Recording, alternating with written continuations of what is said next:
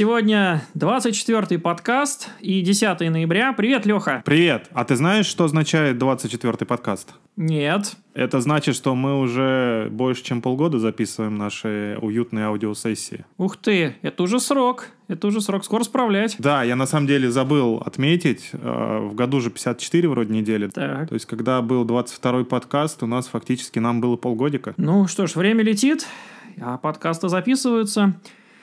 А также с нами сегодня специальный гость Адель. Привет. Привет. Привет, Адель. Леша, давай начнем с твоих новостей. Что у тебя интересного? Основным моим посылом такой идеи будет рассказать немножечко про VMworld.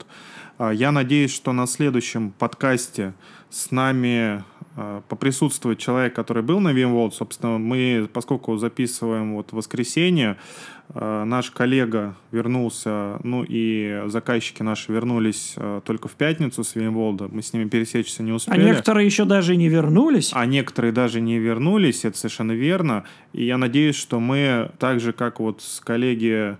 бывшим коллеге и нашем хорошем друге Александре Пыльневе записывались и получали его впечатление от американского VMworld. Я думаю, мы то же самое сделаем с коллегами и с заказчиками с европейского VMworld. Обсудим, каково им это мероприятие, что было интересно, что не очень, и вообще впечатление, и насколько полезным было мероприятие и так далее. Здесь некоторый спойлер тем, кто... Вернее, спойлер был от другого нашего коллеги, от Сергея Калугина в нашем чатике, который сказал о том, что видео с VMworld уже доступно. Я, собственно, продублирую эту информацию. Видео записи сессии VMworld выложили уже на сайте. На самом деле в этом году как-то удивительно быстро, потому что обычно эти видео и General Session, и видеосессии, они были доступны немножко позже, спустя некоторое время, а в былые времена и вообще только по подписке, и только тем, кто, собственно, был на VMworld, те, кто мог посмотреть. Вот, соответственно, а в этом году вот так вот здорово сделали, что эту информацию можно вот уже через пару дней после мероприятия получить, посмотреть, воспринять и переварить. Ну, слушай, в американском VMworld видео собирал Уильям Лам, то есть фактически независимый человек, хоть и работающий на VMware, собирал все видео. Ну, слушай, дело не в том, что он их собирал. Ссылки-то понятно, что он собрал все ссылки на записи и описание сессии, но дело не в том. Раньше даже если были ссылки без регистрации, причем платной, на сайте vmworld.com, ты не мог получить доступ к этим видео. Да. А сейчас как бы на официальном сайте vmworld.com, вернее, videos.vmworld.com есть фильтр, по которому даже не нужны ссылки William Lam. William Lam дает просто на GitHub сборник ссылок, по которым можно загрузить эти видео. А здесь есть фильтр, и можно там по ключевым словам искать, фильтровать по времени, по треку, по сессии, по топику и так далее. То есть эта информация как бы уже вся есть, и она доступна любому человеку. Может быть, это в духе open source. Опять же, главным словом на европейском VMworld, насколько я понял, звучал Kubernetes. Вот и я назвал это слово в этот раз. Kubernetes звучал, но скорее в разрезе того, что Tanzu — это наше все. На VMworld пока что я не могу на широкую аудиторию озвучить, но были раскрыты подробности следующей версии vSphere. Как только это станет возможным и снимутся внутренние ограничения, сразу же мы запишем различную техническую и не только информацию о новом релизе платформы виртуализации. Вот. А те, кто побывал на VMworld, собственно, под NDA, то есть под соглашение о неразглашении, уже знают о том, что будет нового в сфере. Но я не буду сейчас останавливаться именно на сфере, я вернусь к автоматизации и скажу пару слов по vRealize Automation 8. Как ты помнишь, я уже рассказывал, что у одного из заказчиков у меня в пилоте уже развернут vRealize Automation 8, и возникла интересная задача обеспечить там работу кнопочки некоторых сервисов по запросу через, собственно, портал Automation, выполнение некоторой функции. Я познакомился с ABX, Action-Based Extensibility, то есть это некоторый аналог, может быть, конкурент в каком-то виде оркестратора. Честно говоря, мне вот было удивительно, что получается две команды внутри VMware и внутри именно Cloud Management Business Unit создают примерно одинаковые решения. То есть это оркестрация и автоматизация, ну, имеется в виду чуть более низкая, чем Automation, то есть это уже такой кодинг. Создают продукт именно для оркестрации, который может вот помочь автоматизировать какие-то действия. И Action-Based Extensibility — это фактически уже функционал Function as a Service, то есть тот функционал, который... Ну, это, наверное, следующее слово в разработке, потому что это уже как бы некоторая следующая надстройка над уже даже контейнерами. Это, наверное, такая тенденция в облачных вычислениях, одна из таких вот современных, самых последних тенденций. И основной принцип заключается в том, что как бы, ну, вообще взаимодействие с инфраструктурой, с низлежащей у людей совсем, ну, у тех, у разработчиков и у, там, девопсов не происходит. То есть это вообще инфраструктура, это задача, там, тех, кто поставляет инфраструктуру. А когда используется подход FaaS, Function as a Service, то работа с выделениями ресурсами, там, масштабирование, выделение ресурсов под нагрузку и так далее, все это происходит за счет платформы. Ну и основной фокус здесь идет именно на фокусировку именно вот работе с кодом, а не с инфраструктурой. То есть когда кодируются уже конкретные действия в коде, избегая вот низлежащей инфраструктуры. И в Вера 8 ABX-сервис, он как раз и предназначен для того, чтобы реализовывать этот функционал. Здесь есть некоторое пересечение, как я сказал уже, с оркестратором, потому что оркестратор, в принципе, это тоже на том же JavaScript, тоже автоматизация, тоже возможность расширения каких-то стандартных действий внутри автомейшена, внутри сервисов, с которыми он связывается, и возможность, там, допустим, через программный интерфейс и дергать какие-то функции. В частности, вот у меня была задача, попросили показать, как можно реализовать возможность вызова через API определенной функции. Ну, собственно, было два варианта. Либо делать это через оркестратор, как обычным стандартным методом, подключить к REST-хост, создать какое-то REST-действие, ну и дальше уже выполнять. Но здесь стоит также отметить то, что в оркестраторе я точно не знаю, какой версии JavaScript используется и какое расширение JavaScript. Некоторые вещи там делаются старыми олдскульными методами через XML HTTP request, который вызывается для того, чтобы... Ну, создается объект, и дальше с этим объектом ты работаешь для того, чтобы вызвать обращение к какому-то внешнему сервису через REST API. В ABX же получилось на Node.js написать... Ну, вернее, как на Node.js там как бэкэнд, как сервис, как сервер приложений. И вот, используя библиотеку Fetch, получилось совершенно элегантным способом, используя async await функции, сделать, реализовать, используя современные подходы программирования в JavaScript, вызов от внешнего REST API, причем функция асинхронная получилась, то есть она ждет корректно ответа, корректно обрабатывает его. Правда, ну, в данном случае заказчику мне пришлось небольшой лапшикод написать, потому что не удалось некоторых вещей обойти в ABX, а именно сама функция ABX, которая вызывается из Вера, она не может быть асинхронная, она только синхронная. Соответственно, получилось, что в синхронной функции вызывается асинхронный вызов к HTTP. Но, тем не менее, это просто получилось.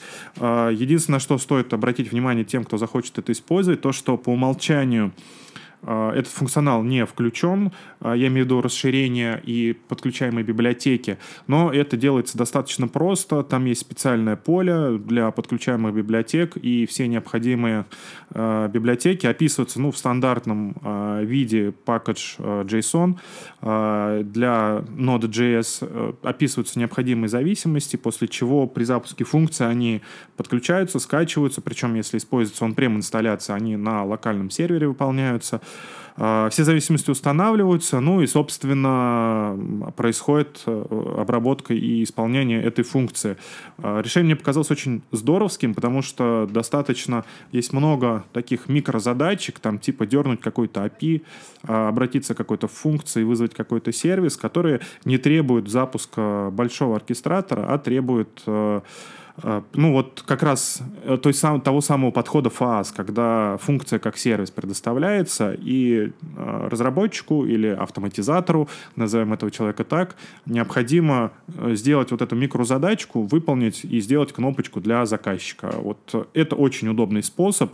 Мне очень понравилось, как это реализовано, и более того, это возможно реализовать в рамках VR на JavaScript, как я сказал, и, Лех, на твоем любимом питоне. Да, я уже слушаю очень внимательно, но я кое-что потом добавлю, потому что очень похоже на некоторые вещи, которые вот по части ЕУКа тоже заявлены были. Но об этом позже. Но про Automation я, наверное, закончу.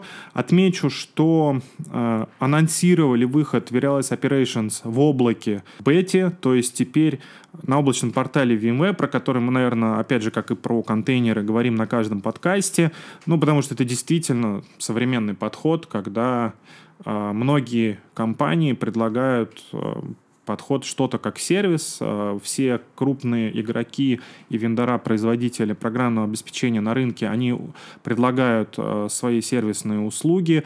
Сервисные, я имею в виду, вот какие-то сервисы, которые доступны у них на портале. Ну и в частности у VMware это большое количество сервисов, как мы уже с тобой говорили, это и облачные сервисы по управлению мультиоблаками, по мониторингу, по Internet of Things, по блокчейну, по разным другим вещам. И сейчас вот вышел облачный мониторинг в виде бета-версии. Можно на эту программу подписаться. Ну, если у кого-то из наших заказчиков будет такой интерес, естественно, к нам обращайтесь по всем возможным каналам или к нашему главному специалисту по автоматизации, про которого я сегодня уже сказал, это Сергей Калугин. И мы с радостью предоставим вам возможность потестировать и попробовать эту услугу. То есть теперь это вот плавно, я думаю, что скоро возможно, вообще все продукты VMware будут доступны как сервис. Из следующих таких новостей для наших заказчиков это о том, что неплохо было бы уже начать мигрировать, те, кто это не начал, на свежие версии vSphere, потому что в марте 2020 года сфера 6.0 достигнет своего End of General Support, то есть это говорит о том, что больше версия сферы 6.0 не будет поддерживаться, а вместе с ней перестанут поддерживаться и такие версии vSAN, то есть программного хранилища, как 6.0, 6.1 и 6.2. Соответственно, для того, чтобы продолжить пользоваться платформой виртуализации или получать какие-то новые патчи и апгрейды, придется обновиться на новую версию. Ну и планировать это нужно уже сейчас. Со стороны VMware выпустили постер, зачем обновляться на последнюю версию сферу, и там, перечислив 10 основных причин, это там и упрощение управления, и повышение производительности, и более удобный интерфейс управления, используя HTML5, ну и так далее, и так далее. То есть, ну, ссылочку мы приложим, это, естественно, будет интересно. Мне же показалось достаточно забавным то, что выпустили блогопост с таким заголовком, с плашкой сверху, с таким тикером, сколько времени осталось до конца поддержки vSphere 6.0. То есть на данный момент, на момент записи подкаста, осталось 125 дней, 7 часов, 25 минут и 23 секунды. Прям как до ивента какого-то важного. Да, именно так и есть. То есть 12 марта перестанет поддерживаться ряд продуктов, которые относились к сфере 6.0. В блогопосте они, соответственно, все перечислены, ну и даны ссылки о том, как обновиться на более новую версию сферы. Из еще такого, наверное, важного я отмечу, что объявили на VMworld, это то, что наконец-то в облачной инфраструктуре, а именно в VMware Cloud on AWS, появились услуги для cloud-провайдеров, то есть для сервис-провайдеров фактически. И появилась, пока что, опять же, тоже в виде бета-версии, поддержка сервиса Cloud Director, то, о чем многие сервис-провайдеры спрашивали, потому что на самом деле это достаточно удобная функция, когда при нехватке емкости собственного ЦОД Хочется получить дополнительные емкости, но, а как мы уже тоже не раз обсуждали, облачные услуги хороши тем, что фактически провел кредитной карточкой, заплатил сколько-то денег и получил эти емкости. Для облачных провайдеров, особенно те, кто активно растет, это достаточно актуально, и теперь можно, используя Cloud Director из облака и VMware Cloud on AWS, получать расширение емкости собственного ЦОД за счет именно Cloud Director. Но, опять же, повторюсь, что это пока что приватная бета. Я надеюсь, что этот функционал будет через некоторое время доступен, и я знаю несколько заказчиков в России и СНГ, которые ждали, спрашивали, и еще год назад спрашивали, а будет ли это поддерживаться, и вот теперь такой ответ на это есть. Из того, что я хотел озвучить, наверное, все. Здесь я только, наверное, упомяну о том, что VMware продолжает партнерство с Microsoft с точки зрения инициатив по управлению данными, девайсами для работы из облака. Но здесь, наверное, ты дополнишь про то, что есть у Microsoft с Endpoint Manager для управления современными сервисами, современными операционными системами, Windows 10 и нашим OEM, и передаю слово тебе. Да, Лёх, как раз я думаю продолжить то, что ты рассказывал. Ну, для начала по поводу функций как сервис. Вот ты стал упоминать, что есть некий каталог функций, которые можно брать разработчикам в удобном виде, вызывать. И как раз на этот счет интересный анонс по партнерству с вендором под названием AppDome, о котором вот я раньше, чем прочитал пресс-релиз о партнерстве, не слышал, к своему стыду. Очень интересная, по факту логичная система – это конструирование программного обеспечения мобильного софта с помощью набора готовых блоков. Это то, что AppDome активно продвигает, то есть у них есть некий набор, я так понимаю, неких функций, которые они предлагают скомбинировать для того, чтобы получить готовое приложение, не написав, как они заявляют, по крайней мере, ни строчки кода. То есть ты, видимо, берешь их некий конструктор, говоришь, что хочу, чтобы приложение имело такой-то интерфейс, видимо, его рисуешь в каком-то редакторе, и дальше отмечаешь, что каждая кнопка делает, какие функции вызывают.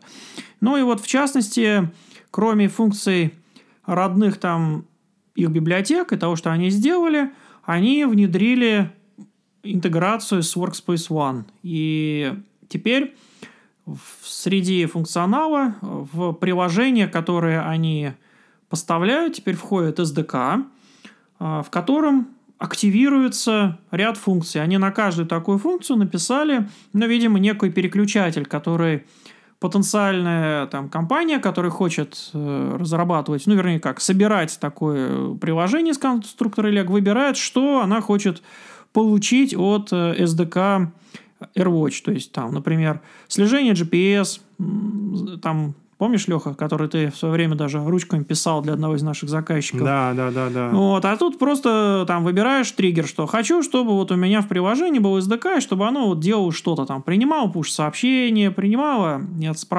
GPS-координаты на центр AirWatch, на центральную консоль, SSO реализовывало, и так далее. Причем есть аж две редакции, то есть по количеству фич у нас SDK весьма богато, и поэтому его решили поделить на некую стандарт-версию и advanced. В общем, ссылки я на все эти подробности привожу. В принципе, очень интересный подход для организаций, которые, с одной стороны, им требуется какое-то такое более-менее стандартное, но все-таки свое приложение, и, с другой стороны, нету готовой аутсорсинговой компании или собственных усилий в разработке, чтобы такое приложение создать.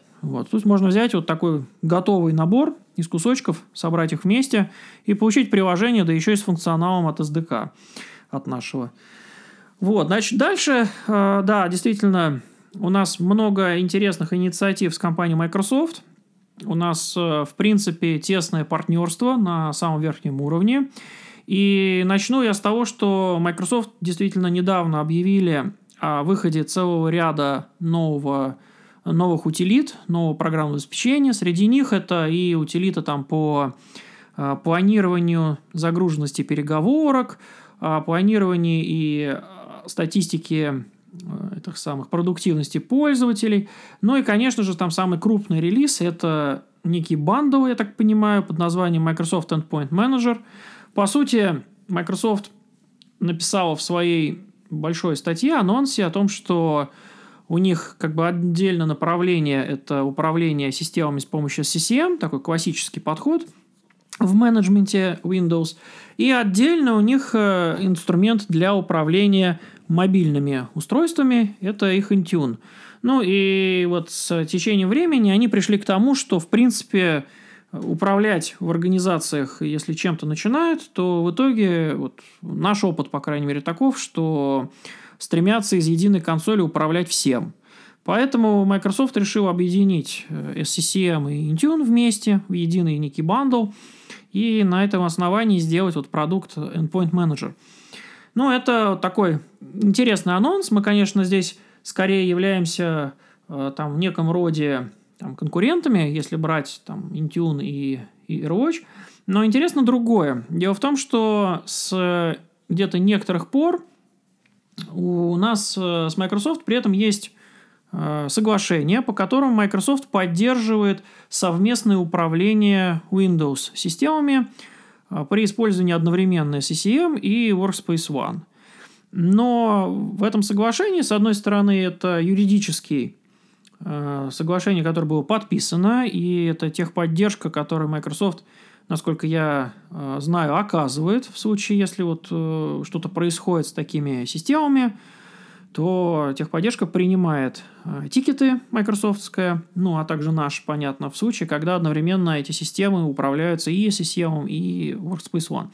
Но где-то в начале этого года, весной, вышел очень примечательный патч на SCCM, который фактически отрезал технические возможности по такому совместному управлению, потому что по этому патчу, значит, если SCCM засекает ну, какими-то там вот как раз методами, которые этим патчем добавляются, что была отправлена команда с какой-то внешней консоли на управление Windows 10 в обход SCCM, то SCCM сразу же отключает возможности управлять Windows и переходит в режим read-only. То есть, таким образом, управление системой отключается. Вот. И здесь вот получилась такая двояко интересная ситуация.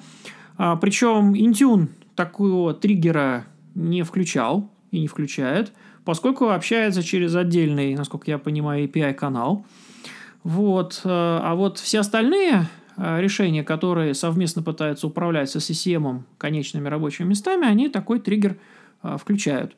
Поэтому у заказчиков стала дилемма. Значит, если они хотят совместно управлять, там, они либо не ставят патч, который вот был весной этого года представлен, либо, ну, фактически начинают процесс миграции с помощью, например, нашего инструмента AirLift, который позволяет делать маппинг всех политик и различных там настроек, которые распространялись на группы в SCCM, маппить это на смарт-группы в AirWatch. И вот такая ситуация довольно-таки странная продолжалась до нынешнего времени. Ну а вот сейчас, когда Microsoft анонсировал выход Endpoint Manager, следом они сделали совместно с нами еще одно интересное заявление, анонс, которое вот в блоге я прикладываю ссылкой к подкасту, это то, что специально для VMware они открыли API, доступ к Endpoint Manager, который позволит Workspace ONE взаимодействовать с SCCM, или вернее с Endpoint Manager уже теперь сборным, и при этом не активировать вот этот триггер.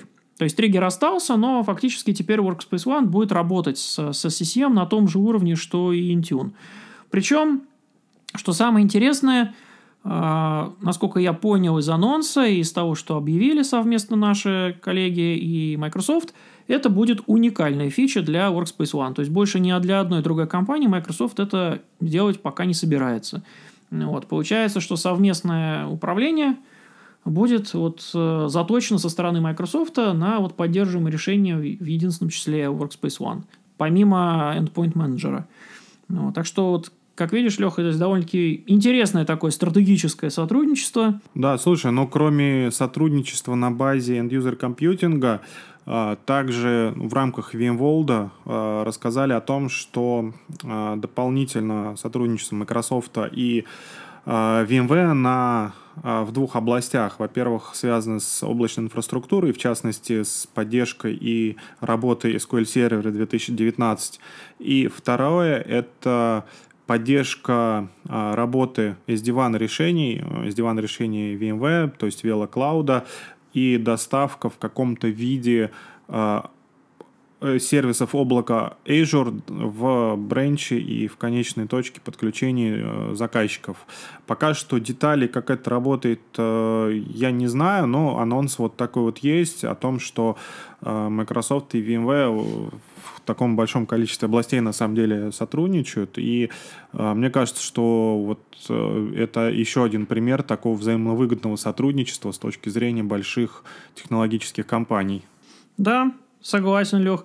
Вообще, хотел добавить, наверное, последней будет моей такой новостью, это то, что, в принципе, тема интеграции и управления совместного с Microsoft операционными системами Windows 10 – это целая отдельная совершенно тема в end-user компьютинге. То есть, это отдельный совершенно срез знаний, совместно с управлением iOS, совместно с управлением Android. Это одна тема, мобильные конкретно системы. А управление стационарными лэптопами – это тема, требующая отдельного внимания. Поэтому я в некоторое количество подкастов назад рассказывал про первый в России потоковый курс по вообще, в принципе, работе с Workspace ONE.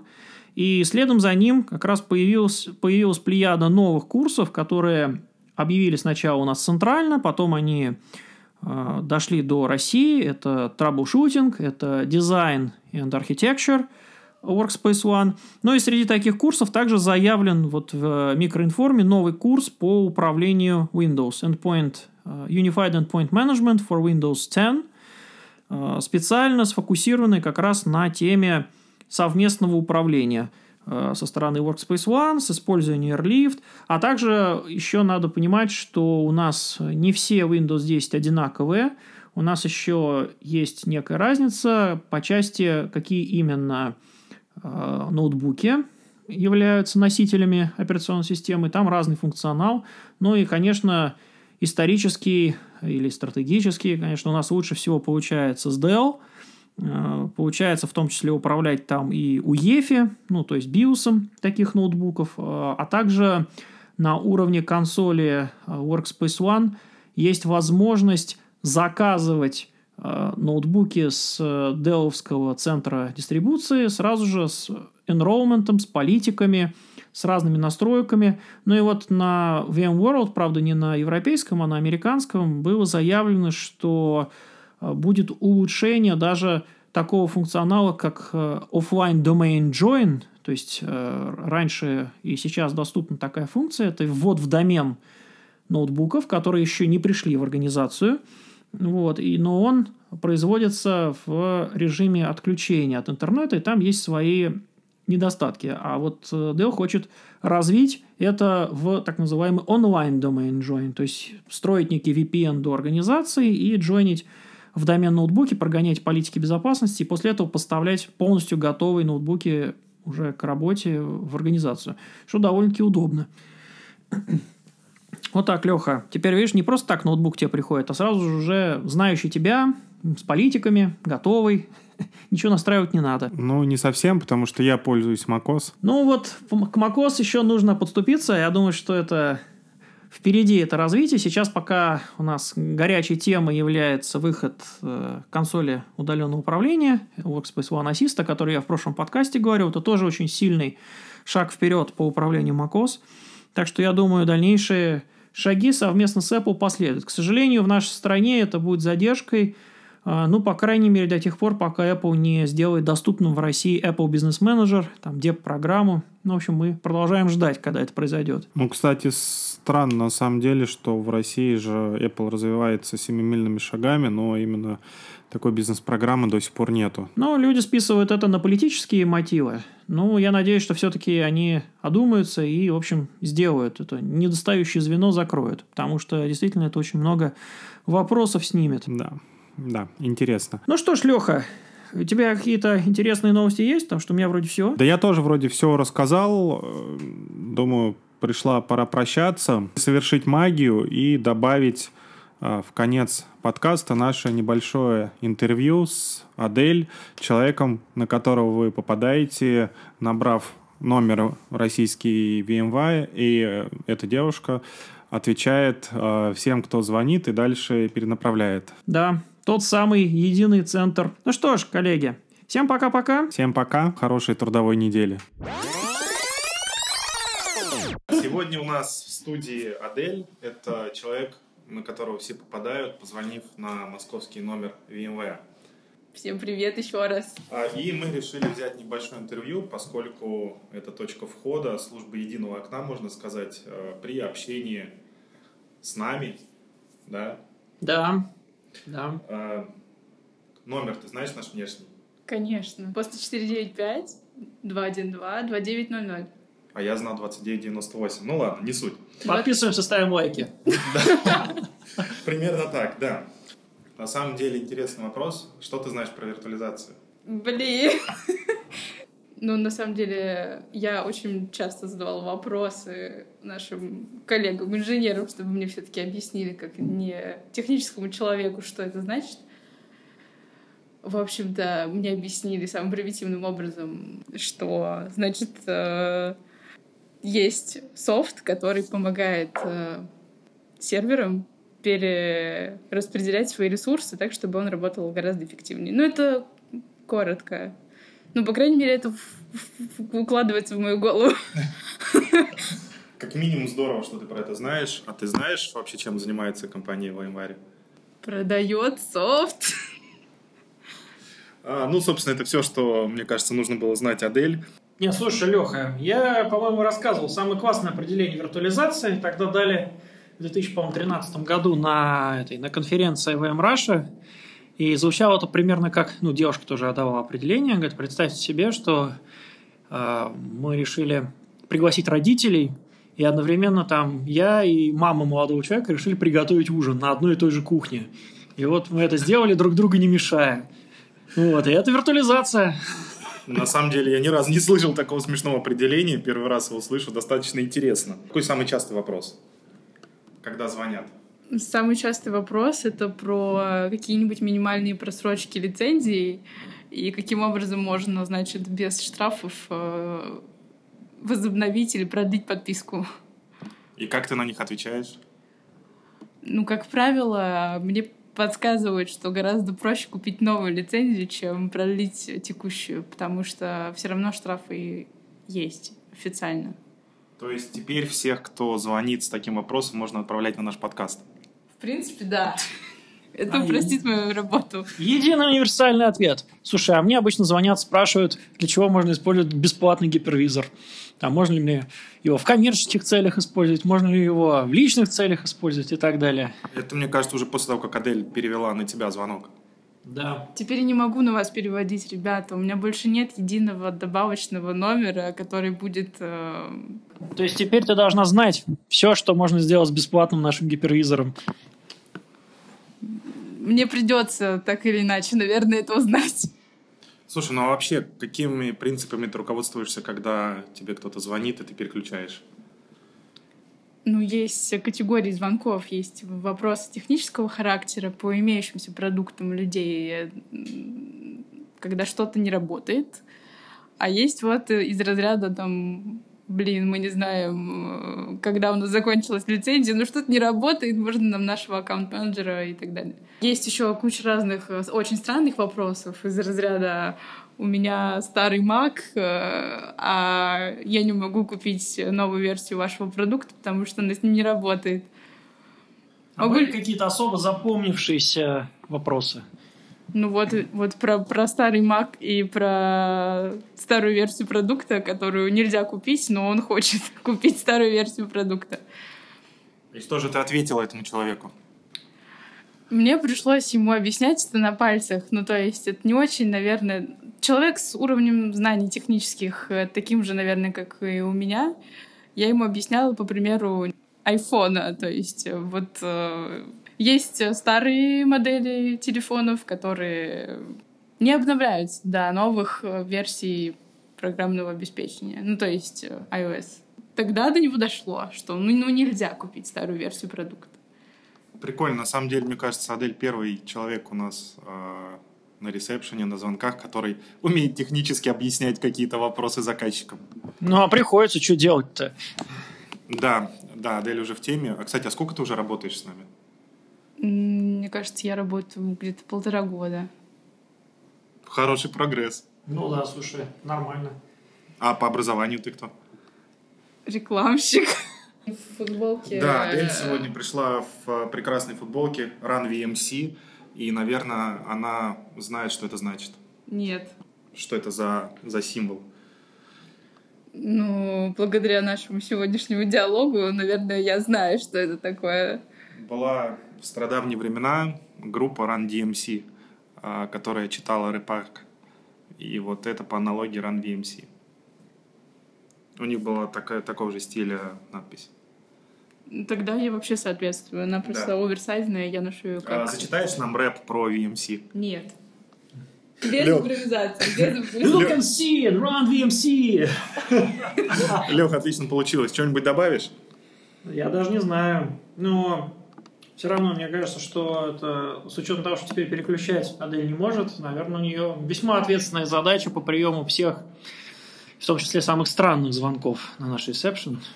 А как мы тогда посоветуем нашим слушателям, нашим заказчикам попадать на конкретных специалистов? Еще раз расскажем, мы же в телеграммах везде доступны. Это вот вариант, согласен. Да, Адель может всегда подсказать наши номера. Главное, точно и правильно задать вопрос. Угу. К тебе по Нет, ко мне по автоматизации, а к тебе по EUC. Ну, кстати говоря, да, с учетом наличия телеграм-канала по каждой из основных направлений в работе компании, то есть и по Workspace ONE, и по Cloud, по NSX, и по vSAN, я думаю, что первая линия обороны переместилась вот именно туда теперь. Да. А Адель всегда подскажет название нашей группы. Точно. Ну что, все тогда? Да. Ну что ж, всем пока-пока. Пока-пока. Пока-пока.